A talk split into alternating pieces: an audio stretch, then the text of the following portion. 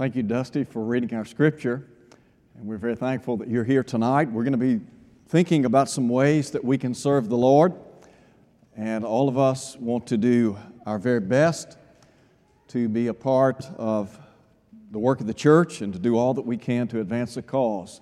We're grateful for your presence tonight. If you're visiting, as always, we invite you to come back. We're grateful for the visitors that come our way from week to week, and we have a number of visitors. And I know it's summertime now, or almost summertime, and school's out, and people are going and coming, and so we want to want to encourage you if you're visiting tonight. We'd love to have you come back. If you're looking for a church home, as always, we invite you to consider the work here. I do want to uh, just say very quickly I know VBS is right around the corner. There are a lot of folks that are working hard, making preparation for that week. And uh, hopefully and prayerfully, it's going to be a very productive week. We appreciate all those who are a part of that work. Uh, those of you that are planning to be a part of it, uh, we certainly express appreciation to you. And we want to invite our friends and neighbors to come and be a part of that. We're going to be looking tonight at Titus chapter 3, as was read a moment ago, where Paul, in writing to Titus, said that we are to be ready unto every good work. Centuries ago, when Paul wrote Timothy, and Timothy, as you well know, was his own son in the faith, Timothy said, or rather, Paul said to Timothy, that he was to be sanctified for the master's use and prepared for every good work. Our goal is to be involved in the work of the church. As a matter of fact, we've been saved to serve. And those of us who belong to the body of Christ, it's incumbent on us to identify what we can do and then, to the best of our ability, to execute that. And so tonight, what I want to do is to put before you some things that I believe all of us can do. I have five very basic things that we can all do as members of the church. And we're not reinventing the wheel, this isn't rocket science or anything like that. But I want to begin by, first of all, emphasizing that we can all teach one. The songs that we've been singing tonight remind us of our responsibilities in the kingdom, and first and foremost, we have the responsibility of sharing the gospel of Christ. The marching orders that Jesus gave prior to ascending to heaven go therefore, make disciples of all the nations, baptizing them in the name of the Father, the Son, and the Holy Spirit. And then he said, teaching them to observe all things whatsoever I've commanded you, and lo, I'm with you always, even to the end of the age. In Mark's account, Mark said, Go into all the world and preach the gospel to every creature. He that believes and is baptized shall be saved. He that does not believe, of course, will be condemned. So we have the responsibility of going and sharing the gospel of Christ. Sadly, for whatever reason, and there may be any number of reasons, those of us who are members of the body of Christ are not as evangelistic as we once were. If you go back and look at our history, particularly back over the last half century, you'll see that churches of Christ, in many respects, were on fire. We were one of the fastest growing religious organizations in the world. Something happened. Somewhere along the line, we lost our fire, we lost our zeal. Maybe it's because the world has infiltrated our thinking. Maybe it's because we have become so preoccupied with the affairs of the world and the things that are going on in life that we've just forgotten that Jesus said to go. We still have that responsibility. People are still lost and dying in sin, and the Bible tells us the wages of sin is death. Romans 6, verse 23. Is it possible that we no longer that we no longer recognize the fact that without the saving blood of Jesus, people are lost and dying, and they will spend eternity in a devil's hell, separated from the light of God's presence forevermore. The only thing that can save those who are lost and dying in sin is the gospel. And we have the good news. I want you to think about something for a minute. Let's just imagine that the Apostle Paul were in town. And let's say Paul was going to spend the next 12 months in the city of Olive Branch. He identifies a place to live. He has his trade. He was a tent maker, and we'll say that he's involved in some type of manufacturing business. Do you think that those who lived around the Apostle Paul, those who worked beside him day by day, do you think they would know something about Jesus? Do you think that over the course of 12 months, Paul would have opportunity to say something to them about Christ? I want you to think about all the people that we come in contact, into contact with on a regular basis. Whether it's at the bank, at the grocery, on the ball field, the soccer field, wherever. Think about all the people that, that we see from day to day. And then ask this question Of all the people that I have met and interacted with over the course of the last 12 months, and those that I know are not members of the body of Christ, what have I done? What have I said to share the Lord? Have I said anything? Have I invited someone to services? Have I given them a tract? Have I said, you know what, here's a CD, you ought to listen to this? Have I encouraged anyone to think about their spiritual condition? I mentioned the Apostle Paul, and you go back and you look at the early church, and sometimes we say, well, you know what, I'm not Paul. I'm not Peter. I'm not one of the apostles. I understand that. Do you remember in Acts chapter 8, the Bible talks about that great persecution that swept the early church. And the Bible says that those who were living in Jerusalem were scattered abroad, with the exception of the apostles. It was said of those who were scattered abroad, they went everywhere. And do you know what they were doing? They went everywhere preaching the word. We're not talking about Paul. We're not talking about Peter or John or James or any of the other apostles. We're talking about members of the body of Christ, just like, just like us tonight. Regular members of the body of Christ, and what were they doing? They had a message and they wanted to make sure that that message was deposited into the hearts and lives of people. Do we have that same burning desire today? Do we really understand that people are lost and dying in sin, and without the saving blood of Christ, as I said a moment ago, they have no hope? Remember what Paul said, Ephesians chapter 2, verse 12? They are without hope and without God in this world. Let me tell you what, people are stepping out into eternity every single day. Many of those people who are stepping out into eternity are ill prepared to meet their Maker. The Hebrew writer said in Hebrews chapter 10, it is a fearful thing to fall into the hands of, of, a living God. And I think what he's saying there is, it is a thing fearful beyond belief to stand in the presence of God unprepared. People don't have to be unprepared. And why is that? Because we have the truth, don't we? Now, sometimes we say, well, I don't know enough. Well, if that's the case, you can hand somebody a tract. You can take a book that outlines the gospel and talks about the blood of Christ and the church of Christ and what a person needs to do to become a member of the church, you can give that to them. You can encourage somebody to listen to a CD or watch a DVD. I mean, there are opportunities for us, those opportunities abound.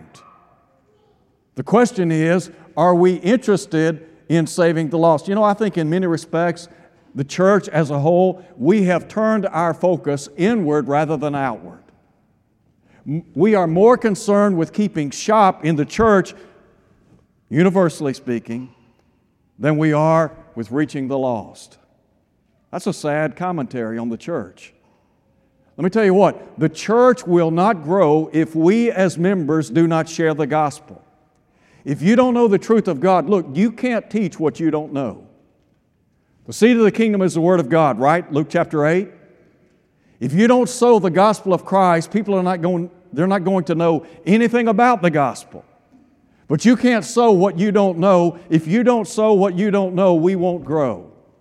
It's just as simple as that. Now, I understand, as Paul said, Paul would say, I planted, Apollos watered, God gave the increase. We have no control over what people do with the gospel. But we do have the responsibility to share that message with people who are lost and dying in sin.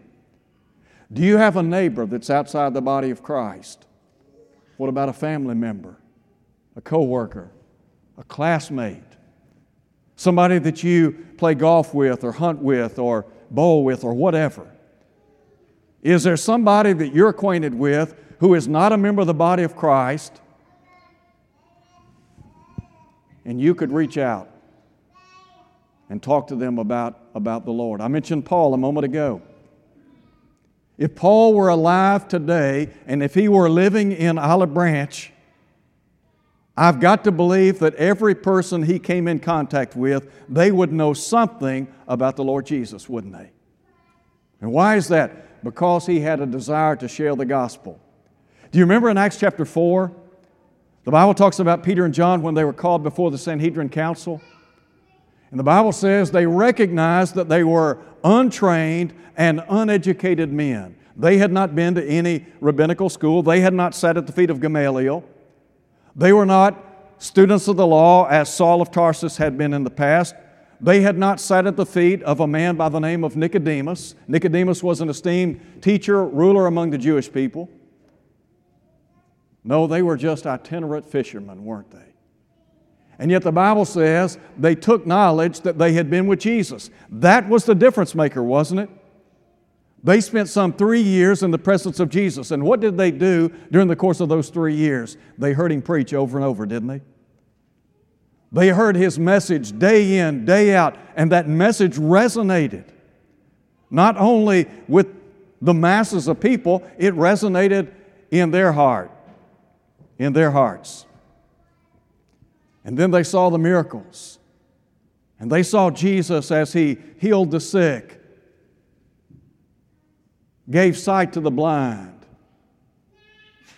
gave hearing to the deaf, raised the dead. And their conclusion was this is the Son of God. And the Bible tells us in Acts chapter 4 that they were commanded not to teach or preach in the name of Jesus. And you know what they said? Fat chance of that. They said, We cannot but speak the things we have seen and heard. Could I suggest tonight that those of us who are members of the body of Christ, those of us who belong to the church, it's time for us to exalt the man who saves. That's Jesus. Do you remember Luke said, Neither is there salvation in any other? There is no other name under heaven given among men whereby we must be saved. Look, we've got to share the man. In sharing the man, we must share the plan. God has one person who saves, that's Jesus. He's the man who saves.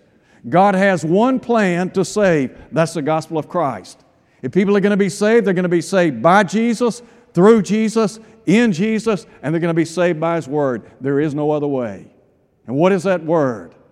Well, Jesus said, Except you believe that I'm He, you'll die in your sins.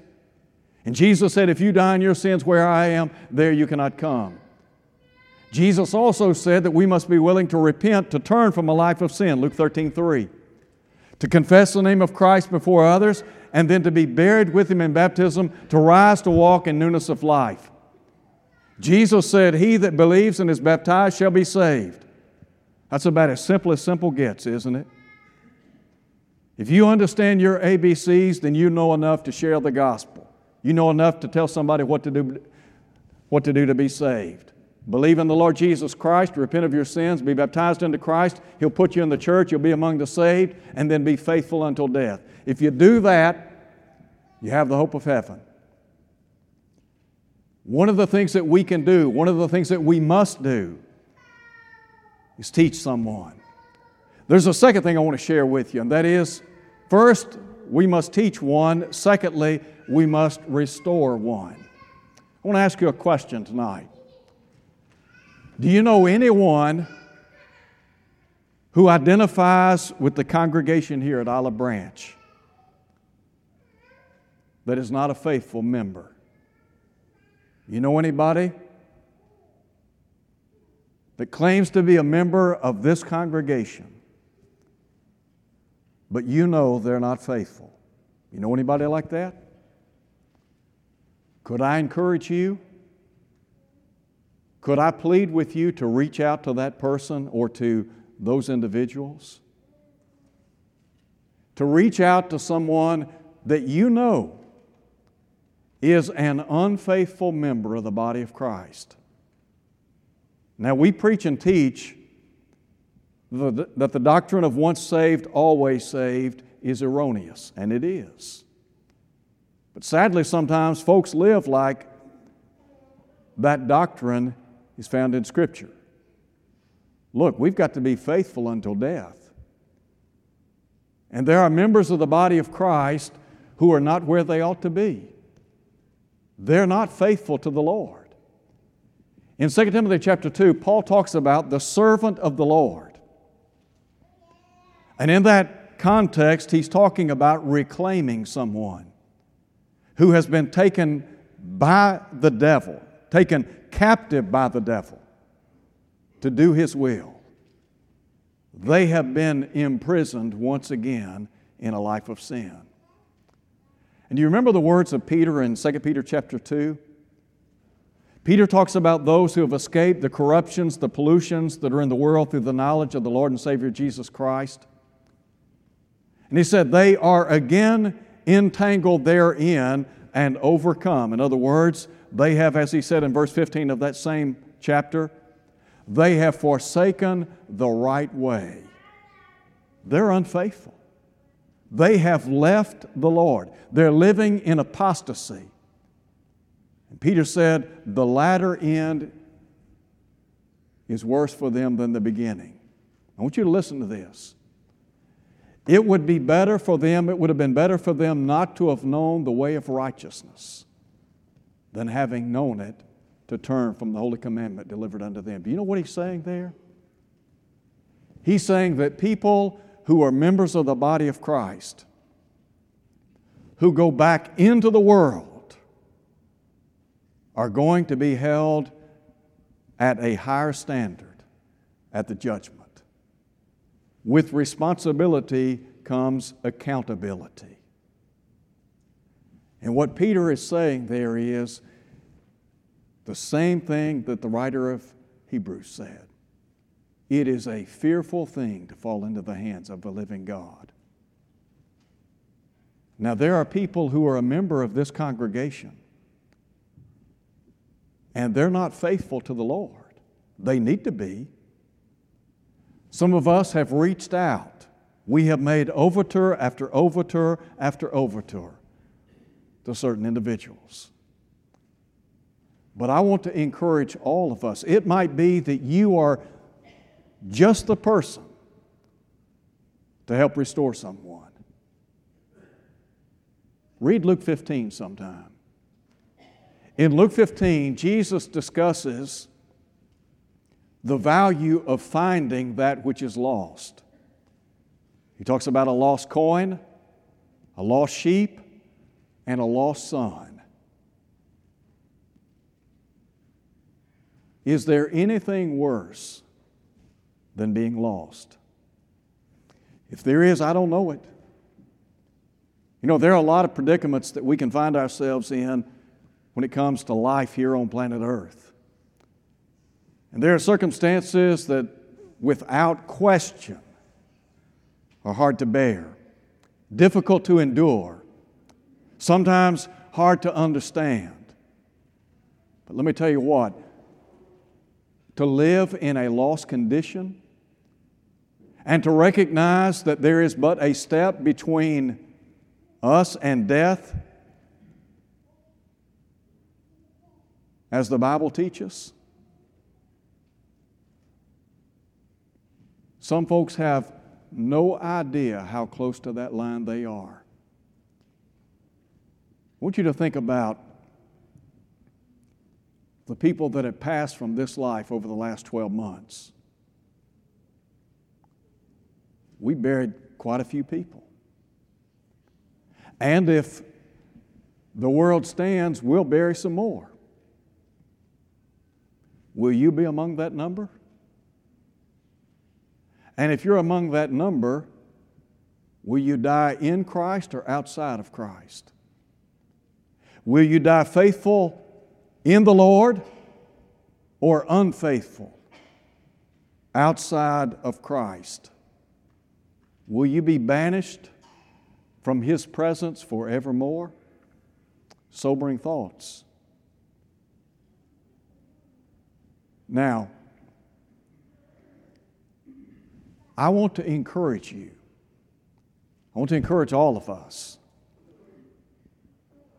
to reach out to those who are lost. To the best of our ability, teach one, reach one, restore one.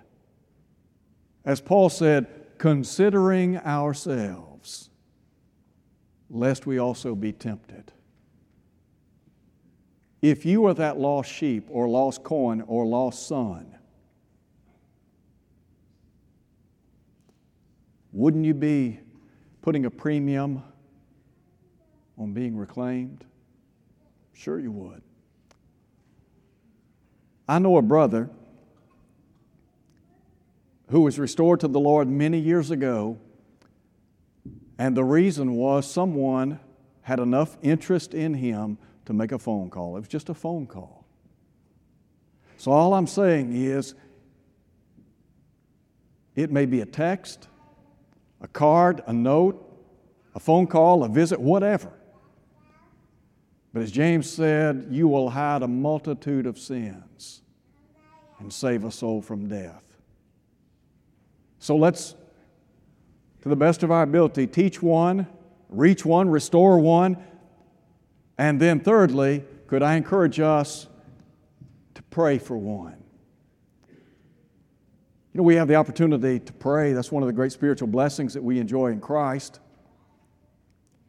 There are a number of things that we could pray for. I want to introduce you to a fellow spoken of by the Apostle Paul in Ephesians chapter 4. Paul speaks of a man by the name of Epaphras. This was a faithful, productive member of the body of Christ.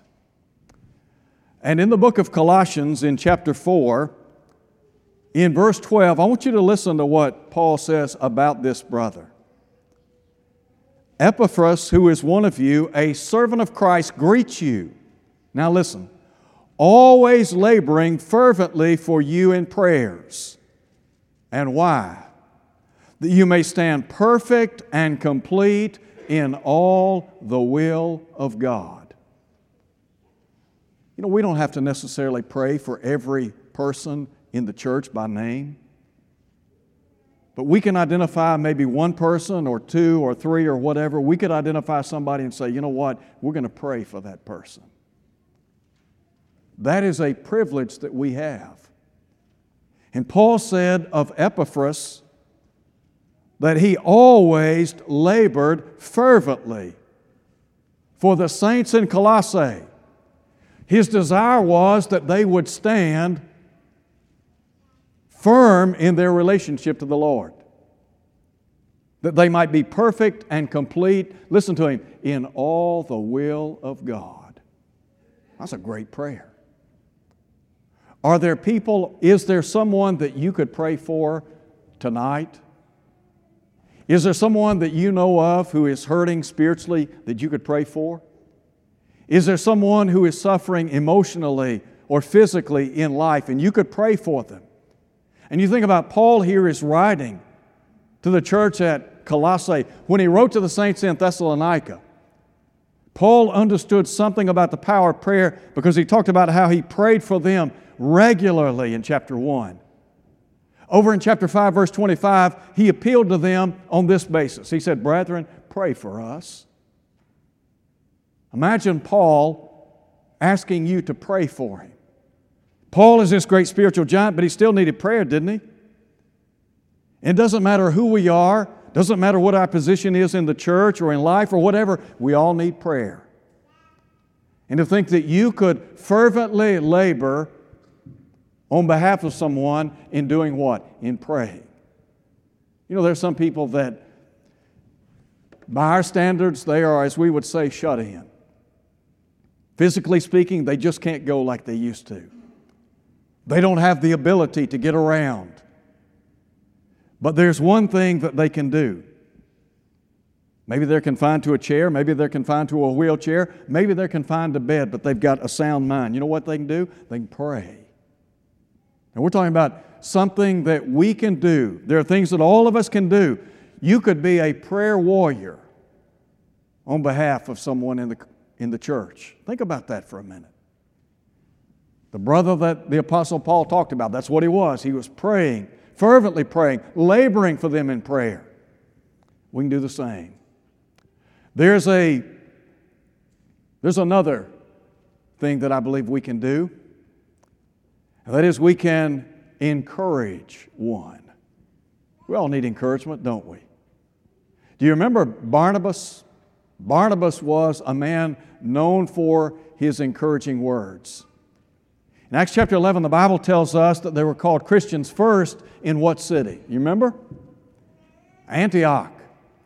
The Bible tells us that Barnabas went to the city of Antioch and encouraged them all that with purpose of heart they would continue in the Lord. Solomon wrote on one occasion, A word fitly spoken. Want you think about that for a minute. A word fitly spoken. Solomon here is saying a word spoken at the right time, at the right place, does what? It blesses someone's life. You could be an encouragement. We can all be an encouragement to one another. As a matter of fact, we have the responsibility of encouraging one another. One of the ways that we do that, we come together on the first day of the week, we worship God. But doesn't, doesn't it inspire you and encourage you? When somebody says, you know what, I'm thinking about you, I'm praying for you, or somebody says to you, I know you're having a tough time. I just want you to know I'm thinking about you. If I can do anything to help you, let me know. I mean, doesn't that inspire you? It inspires me. When people tell me they're praying for me or they try to encourage me, let me tell you what, it means the world to me. Encourage somebody.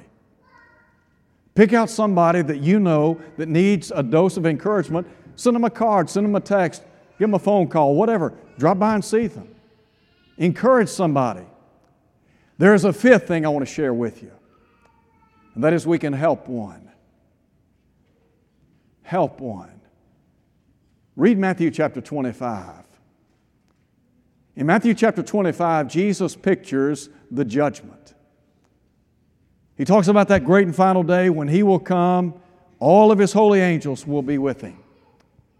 He said he'll be seated upon the throne of his glory. In that context, he said he'll turn to those on his right hand. He will say to them, Enter into the joy, the kingdom been prepared for you from the foundation of the earth. And Jesus said, He'll say to those, I was hungry, and what'd you do? You gave me something to eat. I was thirsty, you gave me something to drink. I was naked, you clothed me. I was a stranger, you took me in, you gave me a place to live. Sick and in prison, and you visited me. Is there someone that you know that needs your help? They need a meal. They need something because of their situation in life there's something you can do. In Galatians chapter 6, verse 10, Paul talks about bearing one another's burdens and so fulfilling the law of Christ. I think we help one another when we bear the burdens of others. But then in verse 10, Paul said, as we have opportunity, I think that's a key statement. As we have opportunity, let us do good unto all men especially those who are of, of the household of faith. What Paul is saying there is there are opportunities before all of us. Sometimes a door will open, sometimes a window will open. When those doors and windows open and we have the opportunity to help someone, what are we supposed to do? Sit back, hope somebody else does it? No, we have the responsibility of doing what we can to help another person. There's an interesting statement made in Matthew chapter 20 at verse 6 by Jesus. He asked a very powerful question, a profound question, and I might add, a very personal question. You know what that question was? Jesus asked, Why do you stand here idle all day? There are a lot of things that we can do for the cause of Christ. There are so many things that we can do. Look, we don't have to be a master at everything. We don't have to do everything, but we can do something, can't we? We can teach one, we can restore one, we can pray for one, we can encourage one, we can help one. There's something for all of us to do. When you read in Scripture about a New Testament Christian, you're reading about someone who is a disciple of Jesus, a learner of Jesus. And what was it that was said of Jesus in Acts chapter 10? Do you remember? Listen, Luke said he went about doing good.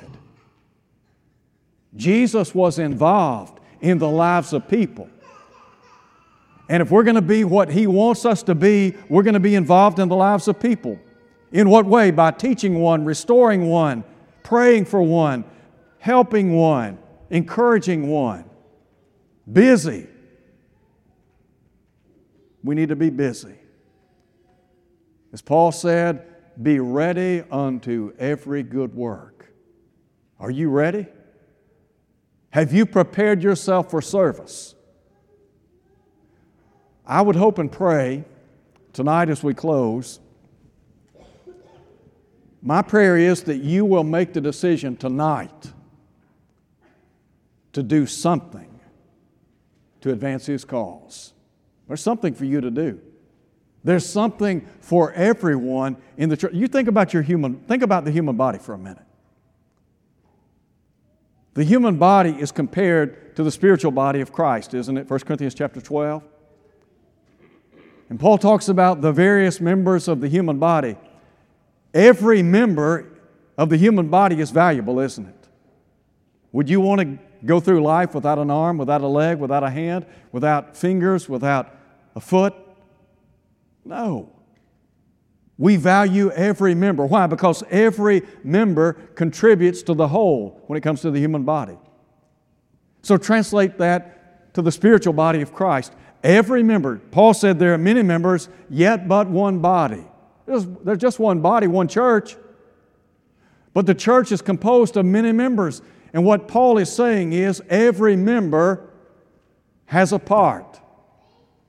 We've got to identify our niche, and then, as the fellow said on one occasion, get busy. Get busy.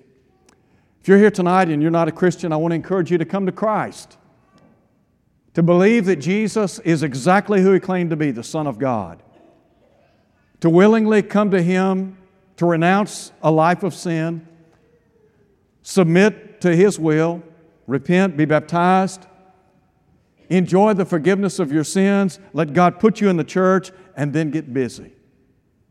Go teach somebody what you learned to do to become a Christian. Go get involved in somebody's life and help them, encourage them, pray for them. Do whatever you can. If you're here tonight, for whatever cause, your life's not what it ought to be, you're not faithful, we want to encourage you tonight to come home. Come home to a loving God who will abundantly pardon as we stand and sing.